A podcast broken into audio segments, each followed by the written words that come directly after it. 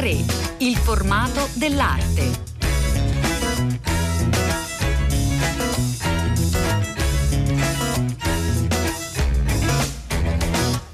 Bentornati, buongiorno all'ascolto di A3. Oggi abbiamo con noi l'artista dell'anno eh, di Radio 3 che è Mimmo eh, Paladino. Riascoltiamo insieme le sue parole. Vi ricordo eh, nostro, la nostra consuetudine di scegliere un artista e seguirlo per tutto l'anno, seguirlo eh, con, nei suoi eventi, nelle sue manifestazioni, nelle sue mostre insieme a Mimmo Paladino, tra i più importanti autori del Novecento, protagonista della transavanguardia, uno dei movimenti eh, più celebrati anche all'estero dell'arte italiana. Mimmo eh, Paladino, eh, oggi comincerei a raccontare facendo un flashback, tornando proprio agli esordi in un'Italia del Sud. Mimmo Paladino.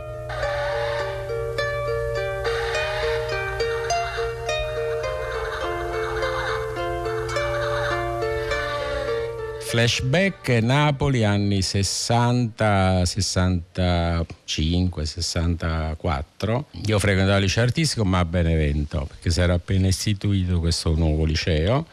Però grazie a mio zio Salvatore, pittore, compagno di strada di quelle avanguardie napoletane, abbastanza interessanti che non erano solo legate alla città ma avevano continui riferimenti anche con una idea anche dell'arte che eh, spaziava dalla poesia visiva a certe esperienze di un'arte ludica era appena uscita opera aperta di Umberto Eco e soprattutto grazie a quel luogo che era la libreria Guida, che era un luogo di accoglienza per questi intellettuali italiani di quel momento. Insomma, io li ho ho seguito non capendo nulla Sanguinetti, Umberto Eco, Dorfles, quindi a 15-16 anni. Insomma. Una libreria leggendaria quella. Leggendaria, sì, purtroppo chiusa da poco, però era un luogo e un centro di, come è sempre stato, come dire, l'idea che una libreria fosse anche centro delle arti, quindi non solo vendeva i libri, ma era soprattutto un luogo dove venivano invitati gli intellettuali, gli artisti che in quel momento erano veramente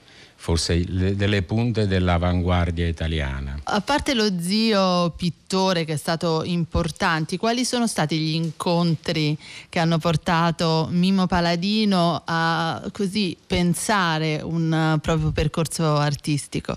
Ma io non ricordo se ho mai iniziato a pensarci, ricordo che ho sempre fatto qualcosa, eh, un po' imitando mio zio, un po' guardando le sue cose, un po' frequentando e poi l'incontro folgorante per un ragazzo che veniva da, da, dalla provincia del sud era la Biennale di Venezia del 64. Allora, la Biennale di Venezia del 64, eh, quella dello sbarco della della pop art americana eh, raccontando proprio eh, l'arte degli artisti italiani del, di questa generazione è davvero un momento cruciale. Ecco, cosa ha rappresentato per lei? Ma io abbagliato soprattutto dalla possibilità che la pittura non era solo fatta di pennelli e colori, che comunque avevo già visto presso questi artisti napoletani, da Mario Persico ad altri che si avventuravano in, ricerche post surreali, Rauschenberg che incolla so, un'aquila sulla tela, mette Oldenburg che fa questo, eh, mi ricordo un tubo di dentifricio. Voglio dire, uno, il fatto che l'arte possa sconfinare dalla superficie con oggetti, con materiali, che poi Rauschenberg è più neodadaista che non pop art, però in quel momento c'erano sia lui, Jones, e c'era la eh, New American Pendings che era appunto Oldenburg, Liechtenstein eccetera. E quindi chiaramente fu eh, sconvolgente questo tipo di, di, incontro poter appunto utilizzare anche le cose incollate sulla tela insomma. Però il primo mezzo prescelto da Mimmo Paladino poi è stata la fotografia è stata una scelta più concettuale? Ma questo eravamo già in, in epoca sicuramente più tarda, parliamo già degli anni 70 e quindi i miei primi viaggi a Milano. Io non so perché pensavo che Milano fosse il luogo più adatto a poter offrire a un, a un giovane artista la possibilità di potersi esprimere. E allora venivo, arrivavo la mattina col treno a Milano, ripartivo la sera per Benevento e giravo per le gallerie e la cosa che mi sorprendeva era che nei palazzi milanesi ci fossero delle opere. Quindi dice, allora una città che nei, nei portoni mette delle sculture è una città che che come dire ospitale per l'arte. Beh, chiaro, c'era Lucio Fontana, eccetera. Ecco, che Milano era quella lì? Quella dei miei viaggi brevissimi era questa Milano qui, una Milano molto propensa al futuro. Ecco, io la immaginavo come una città veramente proiettata sulla, sul futuro, sull'avanguardia, sull'architettura, eccetera. Poi sono andato a Milano e ci ho vissuto, ho cominciato a viverci ed era la fine degli anni 70 eravamo in piena epoca fotografica concettualistica, per cui c'erano molti artisti che usavano l'immagine fotografica, che io cominciai già a usare, perché è ovvio che arriva un eco, arriva un eco seppure affievolito, ma arriva un eco di ciò che sta succedendo, pure, pur stando ancora a Benevento. E un po' mi piaceva la fotografia, quindi diciamo, raggelai quest'idea di esprimermi con i mezzi tradizionali e, e usavo l'immagine fotografica sempre come, come, un montaggio di un'opera, però in realtà con il mezzo fotografico, che era, era lento, che, era, che, non ti permetteva una, una realizzazione immediata e istintiva di quello che stavi cercando, quindi comunque era un'opera più raggelata.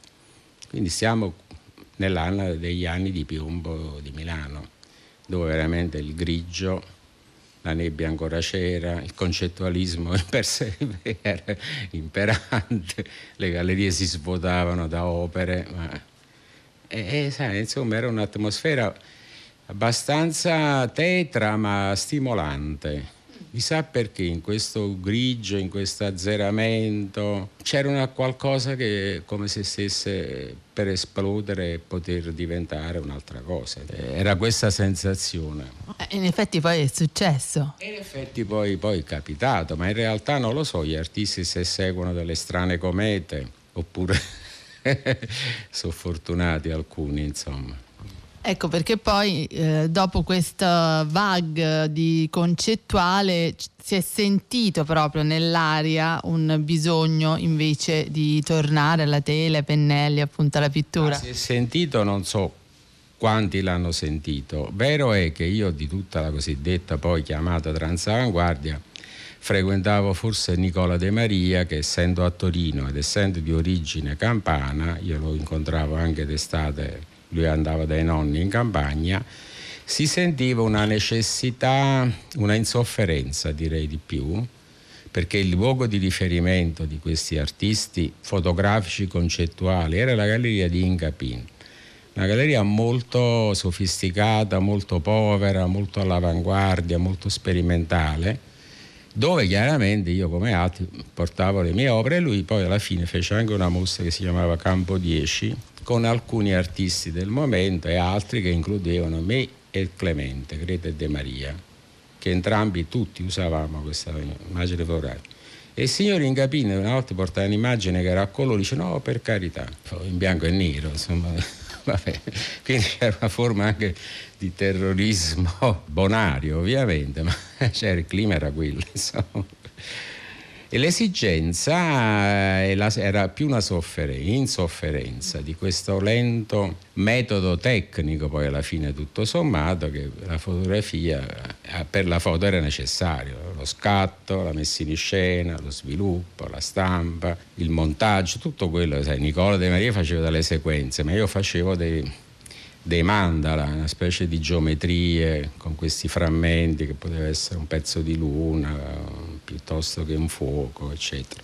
Con quelle opere feci già una mostra alla galleria all'epoca si chiamava 2000 di Bologna Detto questo, ero ancora a Benevento, quindi non mi ero ancora trasferito, quindi negli anni 77. Dissi, ma io mi compro una tela dal coloraio 50-70, un po' di pannelli ce l'avevo, mi ricompro i colori a olio e faccio un'opera che si chiama Silenzioso e mi ritiro a dipingere un quadro. E dipinsi niente, una cosa che in quel momento, mentre dipingevo, era un'immagine, una figura in uno spazio molto matissiano, molto colorato e capita che proprio il nostro pistoletto vede una cosa che avevo fatto a Napoli da Lucia Mele e mi dice ma ti segnala Giorgio Persano. e mi segnalò a Giorgio Persana che aveva una bella galleria a Torino. Io porto questa tela unica in un unico spazio grande, però penso cioè, ma faccio pure una cosa sul muro perché sennò mi sembra disegnare anche delle cose sul muro ed era lo spazio dell'arte povera. E quindi questo fatto a me un po' mi inorgogliva un po' mi incuriosiva e un po' suscitò una, eh, un interesse furibondo da parte di Mario Merz che mi tenne fino alle tre di notte a bofonchiare, a complimentarsi, ma a bofonchiare di più su questa cosa del quadro dipinto, eccetera, eccetera. Però fu un bel successo questo fatto che un artista come Merz fosse così urtato in maniera... Si sentiva sfidato? Ma non lo so, ma certo che fu per me un complimento, insomma, anche se la discussione andò fino a notte inoltrata. Ecco, interessante in questo passaggio dalla fotografia alla pittura, che proprio per descrivere il processo fotografico, Mimmo Paladino parla di processo lento, di lentezza, quando in realtà si pensa sempre alla fotografia come allo scatto veloce rispetto alla lentezza della pittura. Beh sì, in realtà la fotografia, quella vera, quella dei grandi fotografi, in primis il mio amico Scianna, è quella del scatti un sedicesimo e poi non succede nulla di più che puoi aggiungere, è tutta lì la storia. La mia era una fotografia che usava semplicemente uno strumento per fare pittura e chiamiamola ancora pittura, ma a quell'epoca era comunque per me ancora un quadro, quello che io mettevo sul muro, insomma. Quindi era già un quadro. Anche se molti artisti a quell'epoca, insomma, uno dei, di quelli più famosi in quel momento era Zaza, che la fotografia la usava molto come mezzo, ma soprattutto come linguaggio pittorico direi. No? Ecco, da questa prima incursione nei territori dell'arte povera a Torino, poi comunque è nato invece un movimento vero e proprio, la cosiddetta transavanguardia, così inventata, definita da Achille Bonito Oliva. Com'è andata dalla sua prospettiva, Mimmo Paladino? Ma è andata così come uh, un mio ricorso storico così a memoria era che era avvenuto qualcosa e lo diceva pure lei prima, che si riprende quest'idea della pittura. In realtà successe, io per conto mio facendo questo quadro, credo che parallelamente successe qualcosa di analogo con Sandro Chia, che era anche lui un artista che veniva da un'area concettuale, forse Clemente. Insomma, questa idea eh, immediatamente serpeggiò e diventò un'idea poi cominciamo a capire che forse anche altrove succedeva la stessa cosa, anche in modo diverso. E, e, e l'interesse, diciamo, fattivo per mostre e quant'altro arrivò dall'estero. Pur avendo io esposto con Toselli, quindi chiaramente già in Italia c'era un minimo di interesse.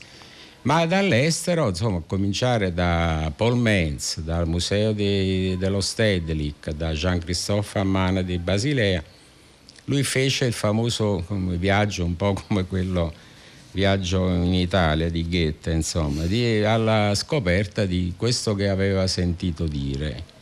E quindi fece un piccolo tour segnalando alcuni artisti italiani che incontrò. Di questi artisti in realtà erano sette, i soliti, cinque più altri due, che erano Luigi Ontani e mi pare Dada Fiore e facemmo questa mostra eh, dell'arte italiana al Museo di Basilea. Da lì Achille, che ovviamente è un cuor veloce e una mente abbastanza attenta, pensò che stava succedendo qualcosa veramente di concreto per l'arte italiana e scrisse e fece credo una mostra, non ricordo se la prima era la Murre Aureliana o giù di lì e poi la, la famosa mostra transavanguardia italiana credo che avvenne più o meno in quegli anni, hanno, ah no ci fu aperto 80 della Biennale. Ecco, un'altra biennale, per, tanto per dare dei puntelli, eh, del 1980 che cambia davvero lo scenario, un po' come nel 64 c'era stato lo sbarco famoso della pop art. Sì, in realtà erano i magazzini del sale dove eravamo noi e agli americani, credo qualche tedesco, quindi c'era Schnabel e altri, Moskowitz, che era un artista molto anziano, però ha sempre usato la pittura, c'era questa questa presenza italiana abbastanza, abbastanza forte in quegli anni. Insomma. Ecco, cosa avevate in comune con eh, gli altri, i restanti quattro eh, della transavanguardia? Cioè, eh, a parte il desiderio di tornare appunto a dipingere? Ma c'era soprattutto l'idea di poter liberarsi di qualunque schema formalmente ideologico e utilizzare anche mezzi assolutamente desueti rispetto a tutti gli anni che ci avevano preceduti nelle esperienze artistiche. Mosaico, il bronzo, che era qualcosa di innominabile qualche anno prima. Quindi tutto questo diventò una forma di totale libertà. C'è da dire che io nel 79 feci un viaggio a New York e, in, e lì c'era una gallerista italo-americana, Nino Sei, che eh, apprezzava, intelligentissima e capiva molto bene ciò che stava succedendo mi invitò a fare una mostra. Nel frattempo mi aveva anche invitato a fare una mostra Marian Goodman, che aveva visto una mia mostra in Olanda. E, e mi disse, vieni a vedere, ci sono anche degli americani, cioè vieni a vedere giù nel mio scandinato c'è un quadro enorme di Julian Schnabel con i piatti, poi c'era David Sal e poi c'è uno che si chiama Samo che fra poco vedrai. Insomma, era un po' quello il clima. Ed era Basquiat. Era Basquiat, certo. Ecco, in, in, questo clima spesso si parla, soprattutto per gli italiani, forse proprio per la storia dell'arte che vi ha preceduti, eh, di recupero appunto di una, da una prospettiva o da un'altra, dipende appunto dalla, dall'artista in questione, di una storia, storia più locale, storia più universale, ma di una, di una storia dell'arte. Nel suo caso è così? No, io credo che non mi sono mai avvalso di questa idea facendo un, un lavoro.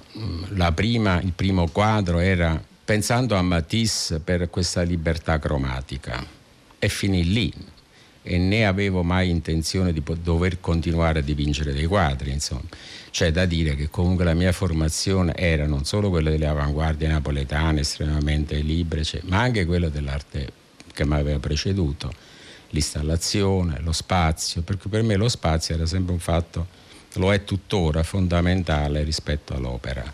Quindi quello che poi si disse citazione proprio non mi interessava, né avessi eh, mai pensato che potevo avere un particolare interesse per la storia dell'arte né antica né eh, a me precedente eh, moderna No, agivo in maniera totalmente libera. Probabilmente avrò visto sicuramente tutto quello che da ragazzo potevo vedere, che era soprattutto una forma espressiva di un popolo, in quel caso i Longobardi, che si esprimevano attraverso ciò che trovavano, le, i recuperi dei frammenti romani, per costruire le mura, le città, i caseggiati dove ogni tanto trovi un frammento di una scultura, un fregio, un qualcosa.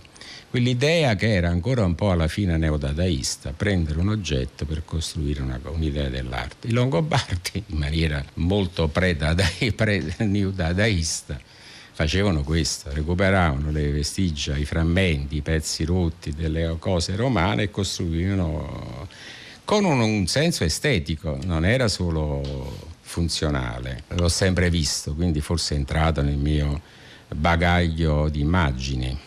Ecco, interessava, la interessava anche l'aspetto invece formale di quest'arte?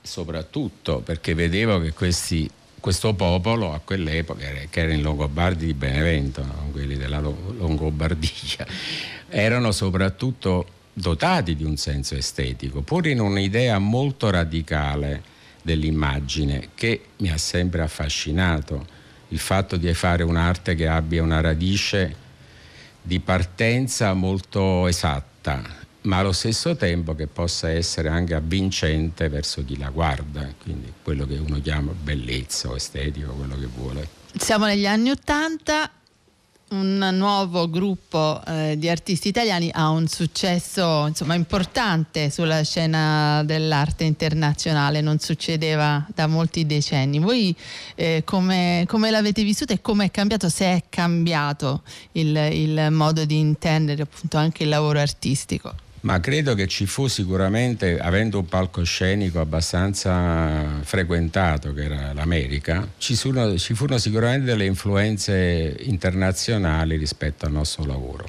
In Germania vengono riguardati dei pittori che poi avevano sempre fatto quello, Baselitz aveva sempre dipinto, Kiefer pure veniva dalla pittura, non è che avesse fatto altre cose, o altri artisti, poi nacquero dei nuovi artisti tedeschi, credo che erano i nuovi selvaggi, insomma, sai, queste etichette così.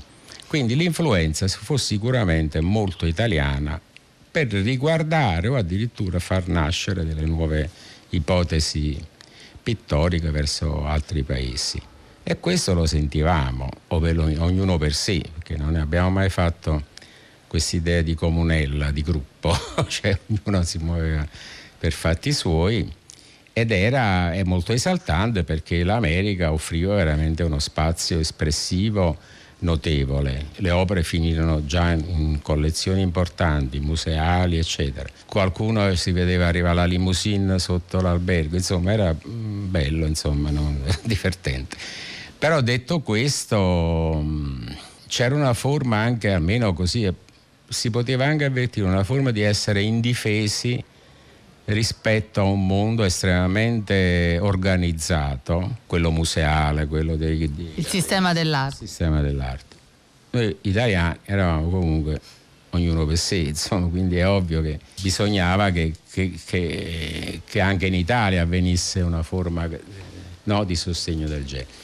Ma a prescindere da questo era sì, una, una pallida sensazione, poi il resto era molto anche abbastanza applaudito, per cui va raccontato perché in effetti non è qualcosa che capita tanto di frequente. Sì, però ripeto, tutto questo avviene in una sequenza di fatti così ravvicinati, così rapidi, così poco organizzati, per cui che dire, c'era sì, ma non neanche tanto stupore, come se si fosse una consapevolezza forte di ciò che si stava facendo, che aveva un senso non solo per noi, insomma, è un senso anche per gente che non del nostro paese o della nostra lingua, della nostra cultura, insomma. Ecco, guardarlo dall'esterno, anche immaginarlo un po' questo gruppo di artisti della transavanguardia Chia, Cucchi, Clemente De Maria e naturalmente Paladino li si immagina molto vicini, eh, comunque appunto accomunati non soltanto da un'idea critica o da un momento storico, ma anche da un dialogo particolare. Era così o no?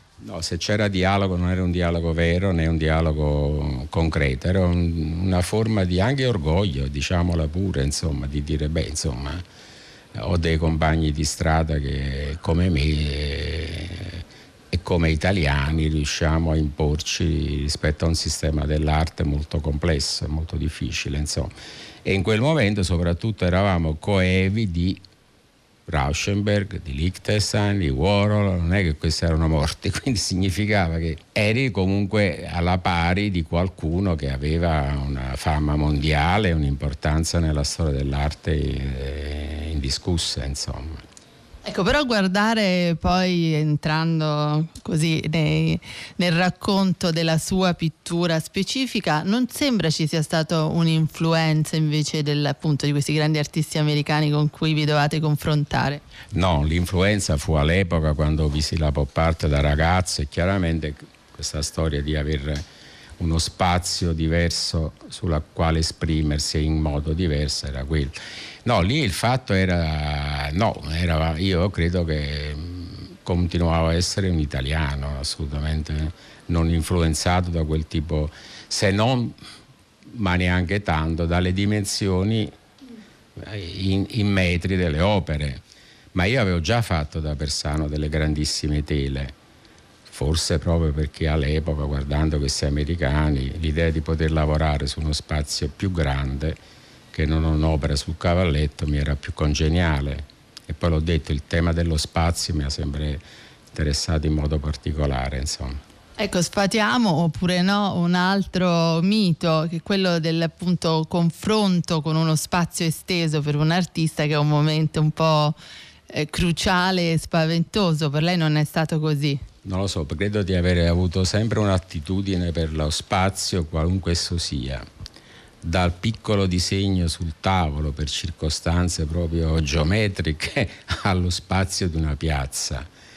Ma l'ho sempre immaginato forse come da radici longobarde, come qualcosa da conquistare con una forma e questa forma doveva avere a che fare con la luce, con, con, qualcosa che c'era accanto, se vuole un po' d'architetto, ma direi così molto alla lontana, più che altro come una presenza geometrica o formale che doveva vivere di altre cose, ma che non è la scultura intesa come tale, quindi non c'era l'atmosfera michelangiolesca intorno alla pietra, c'era un'atmosfera più di, di radici, di sensazioni che non fisica. Il rapporto geometrico era un rapporto non di tipo rinascimentale, era un rapporto proprio di sensazioni dello spazio. Ecco, un altro pensiero sul suo lavoro, sul lavoro di Mimo Paladino, è l'influenza invece della classicità, non quella appunto successiva dei Longobardi, ma proprio la, la classicità, l'antichità. In che modo le è interessato? Ma la classicità non, non direi, direi l'arcaicità dell'opera e per esempio un punto di riferimento dell'arte è il guerriero di Capestrano. Il guerriero di Capestrano, chissà perché, l'ho sempre avuto come un'immagine che poi alla fine appare, me ne sono anche occupato, e diventa cosa? Una, un'idea che non ha una ragione decorativa, nasce per una ragione misteriosa anche, forse era un re qualcosa che celebrava. Ha una forma geometrica dove rispetta delle proporzioni tra il copricapo e l'altezza e, e la, l'orizzontalità del, del corpo. So, c'ha tutta un'idea stranamente che forse avviene molto dopo come interesse da parte di un artista, in altra epoca. Quindi questo reperto arcaico e poi dove lo ritrovo? Nella scultura etrusca, che non aveva anche quella una, una proiezione verso eh, un'idea di eh, presenza artistica in uno spazio, aveva tutt'altro significato, fino ad arrivare a certi artisti del moderno tipo Arturo Martini. E allora quella storia lì si ricollega ad arrivare a un artista a noi vicini e capisci come le radici sono così antiche se si vuole arrivare a un significato primario dell'arte. A me interessa quello. Qual è il balbettio dell'arte? Quali sono i primi segni che possono portare poi a, a tutta una elaborazione che la storia può fare? Quella radice lì, ecco, forse l'accetto come idea di citazione molto tra virgolette. Ed la, la, l'ho ritrovata attraverso quelle cose lì, di quelle epoche, di quelle epoche lì è anche una riflessione sul simbolo comunque. No, proprio il simbolo è una cosa che non voglio neanche sentire nominare perché non credo che ci sia. Ma lo nominano sempre riguardo al suo lavoro. Sì. Ma in realtà è come se affondassi le mani, come faceva Rauschenberg, che prendevo un'aquila, la incollavo, io la affondo in un repertorio di segni, la croce che appare o appariva spesso nelle mie opere. È ovvio che non era la croce, neanche ci pensavo, era un segno primario, però la ritrovavo ovunque, l'ho sempre ritrovato ovunque, nei graffiti, nelle, nelle cose bizzarre, cioè voglio dire è un, un, segno che appartiene a una forma culturale che non ha niente a che vedere con il, il loro simbolismo, sì, ma col mio no, me ne approprio come Rauschenberg ha preso una bottiglia di Coca-Cola, insomma, no, non con quella mentalità pop ovviamente, ma con la libertà di poter riusare semantiche anche lontane da me, anche alle quali io non attribuivo alcun significato, ma come segno e basta, insomma. E loro era quello che sicuramente arrivava dalla, da, dai bizantini o, o dall'idea che l'icona non è un quadro e quello mi affascinava molto che l'icona non è un quadro, è un esercizio mentale, un esercizio spirituale. L'oro è la luce ovviamente. Io la uso sempre come idea di luce e il nero come idea di profondità cromatica, insomma. In questo lavoro un artista come Mark Rothko non, non le interessa? Senti, moltissimo, io sarebbe piaciuto molto essere un pittore di quelli che non, non avevano necessità di un'immagine o di una testa, di una mano. Però alla fine queste mani, queste teste, questi, questi segni, per me diventano veramente come, il, come, un linguaggio forse molto simile a quello di Rochko, che tendono a una forma di assoluto senza usare una eh, monocromia o semplicemente del colore, ma usare anche un segno.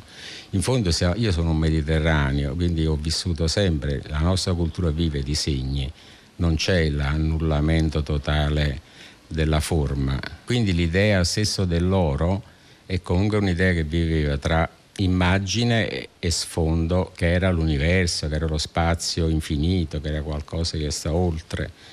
Però il segno credo che lo ritroviamo dappertutto nella nostra radice culturale, insomma mediterranea. Dunque segno e spazio, Mimo Paladino si è confrontato spesso anche proprio con lo spazio pubblico. Le, quant, come, come ha lavorato?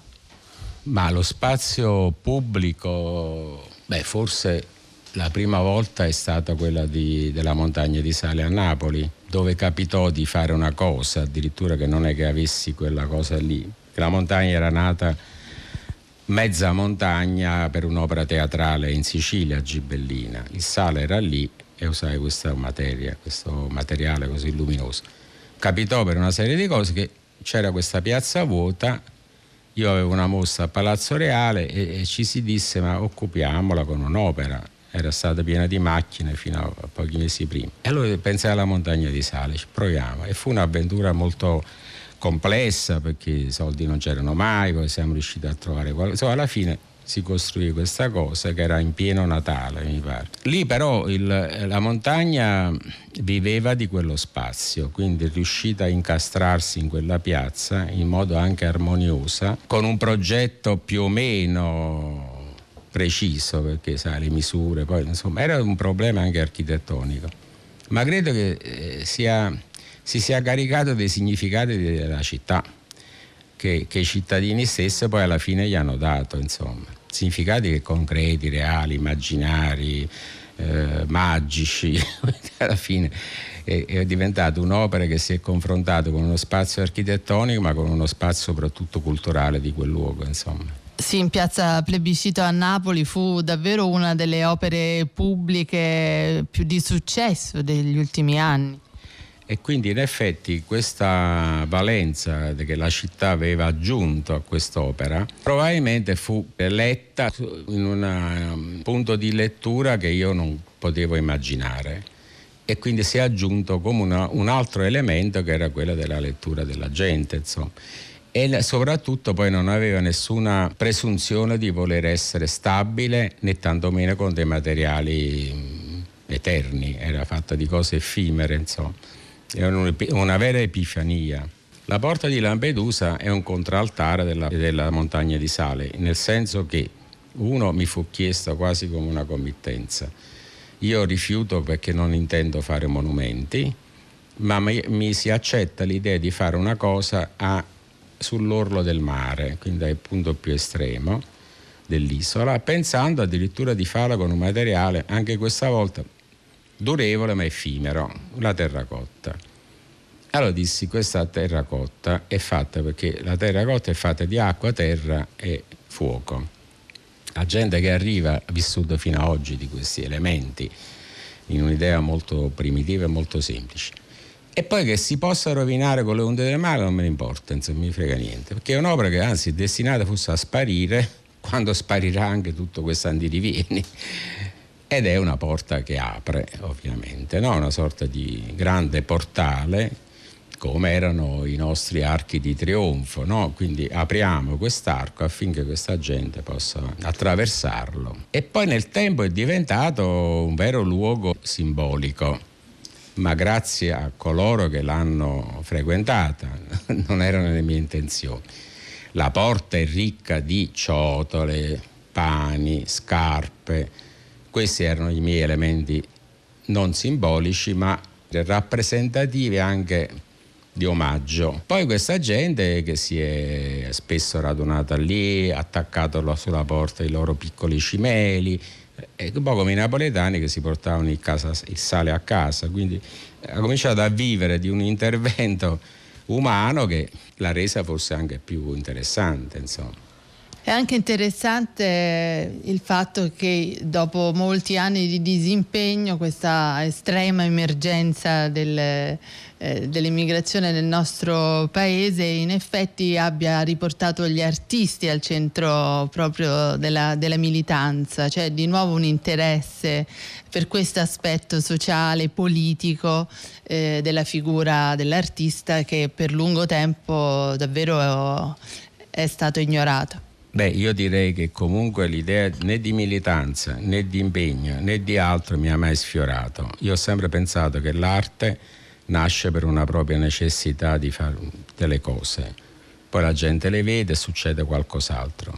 Questa aveva una, una identità sociale, nasce con, già con, con una, dire, una, carta di identità, questa è un'opera sociale che parla di un, un fatto di, sociale di questo momento. È come Picasso che fece Guernica, no? perché non è che ha mai fatto tante cose dedicate a questi temi civili. Sì, lui si professava, ma secondo me non era vero niente, insomma.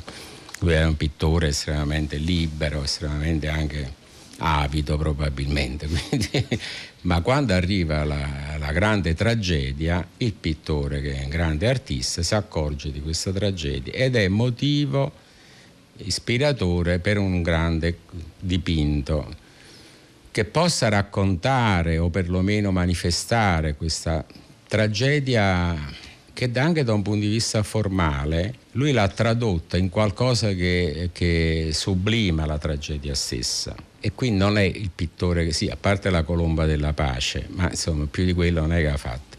Non è il pittore che sì, civilmente o politicamente si è sempre impegnato per le lotte, cioè, erano altre storie che forse riguardavano qualche decennio fa un altro genere di artisti che giustamente dovevano fare quello perché eravamo in certi anni particolari. Io credo che il pittore quando ha, non ha identità né storica né politica, però la sua arte può diventare sociale, politica e storica. Lo diventa inevitabilmente, insomma. Ecco, prima di chiudere l'intervista non possiamo non parlare, abbiamo parlato di pittura, di scultura, non possiamo non parlare dell'aspetto eh, filmico, cinematografico dell'arte di Mimmo Paladino, soprattutto dei progetti futuri.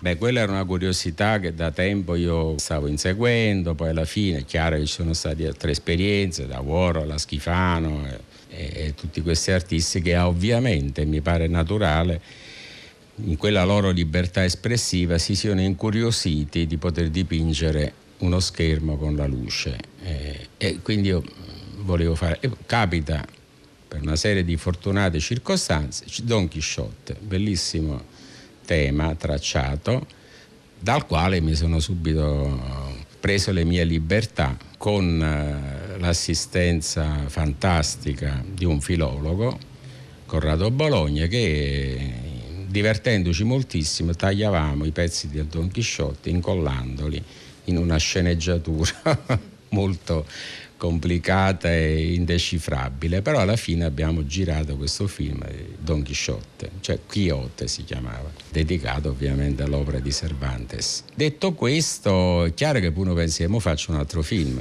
passati 12 anni probabilmente forse inizierò a farlo questo famoso secondo film, anche questo è di un tema non, pre- non prescritto che è come quella del Don Chisciotte, ma un'idea che è l'idea di questi numeri che io non ho mai ero quello, l'allievo che prendeva sempre tre in matematica. Però proprio per questo, probabilmente questi numeri che si sono sempre r- ripresentati un po' nelle mitologie mediterranee, un po' appunto nella certa cultura napoletana, quindi il numero che ha qualcosa di magico, di misterioso, di cabalistico, tutta questa quantità di cose che io non è che conosca come dire, in maniera culturale così precisa, però è comunque rappresenta e poi è un segno. Il numero è un segno che uno lo può leggere in qualunque latitudine e lo capisce, questo mi pare pure uno dei misteri. E l'idea che io in questo film, che si rifà comunque a delle cose di numeri e di matematici anche, c'è un Pitagora per esempio, insomma, che sarà nella veste sicuramente di Cacciari, che poi il pittore sceglie il blu, il rosso, il verde e io scelgo le facce e penso che Cacciari abbia la faccia di Pitagora, quindi gliel'ho chiesto, pare che sia d'accordo. E quindi diciamo che questo cifrario così complesso e, e confuso sicuramente vedremo. Eh, noi ce lo faremo raccontare. Grazie, grazie molto a Mimmo Paladino. Grazie a voi, naturalmente.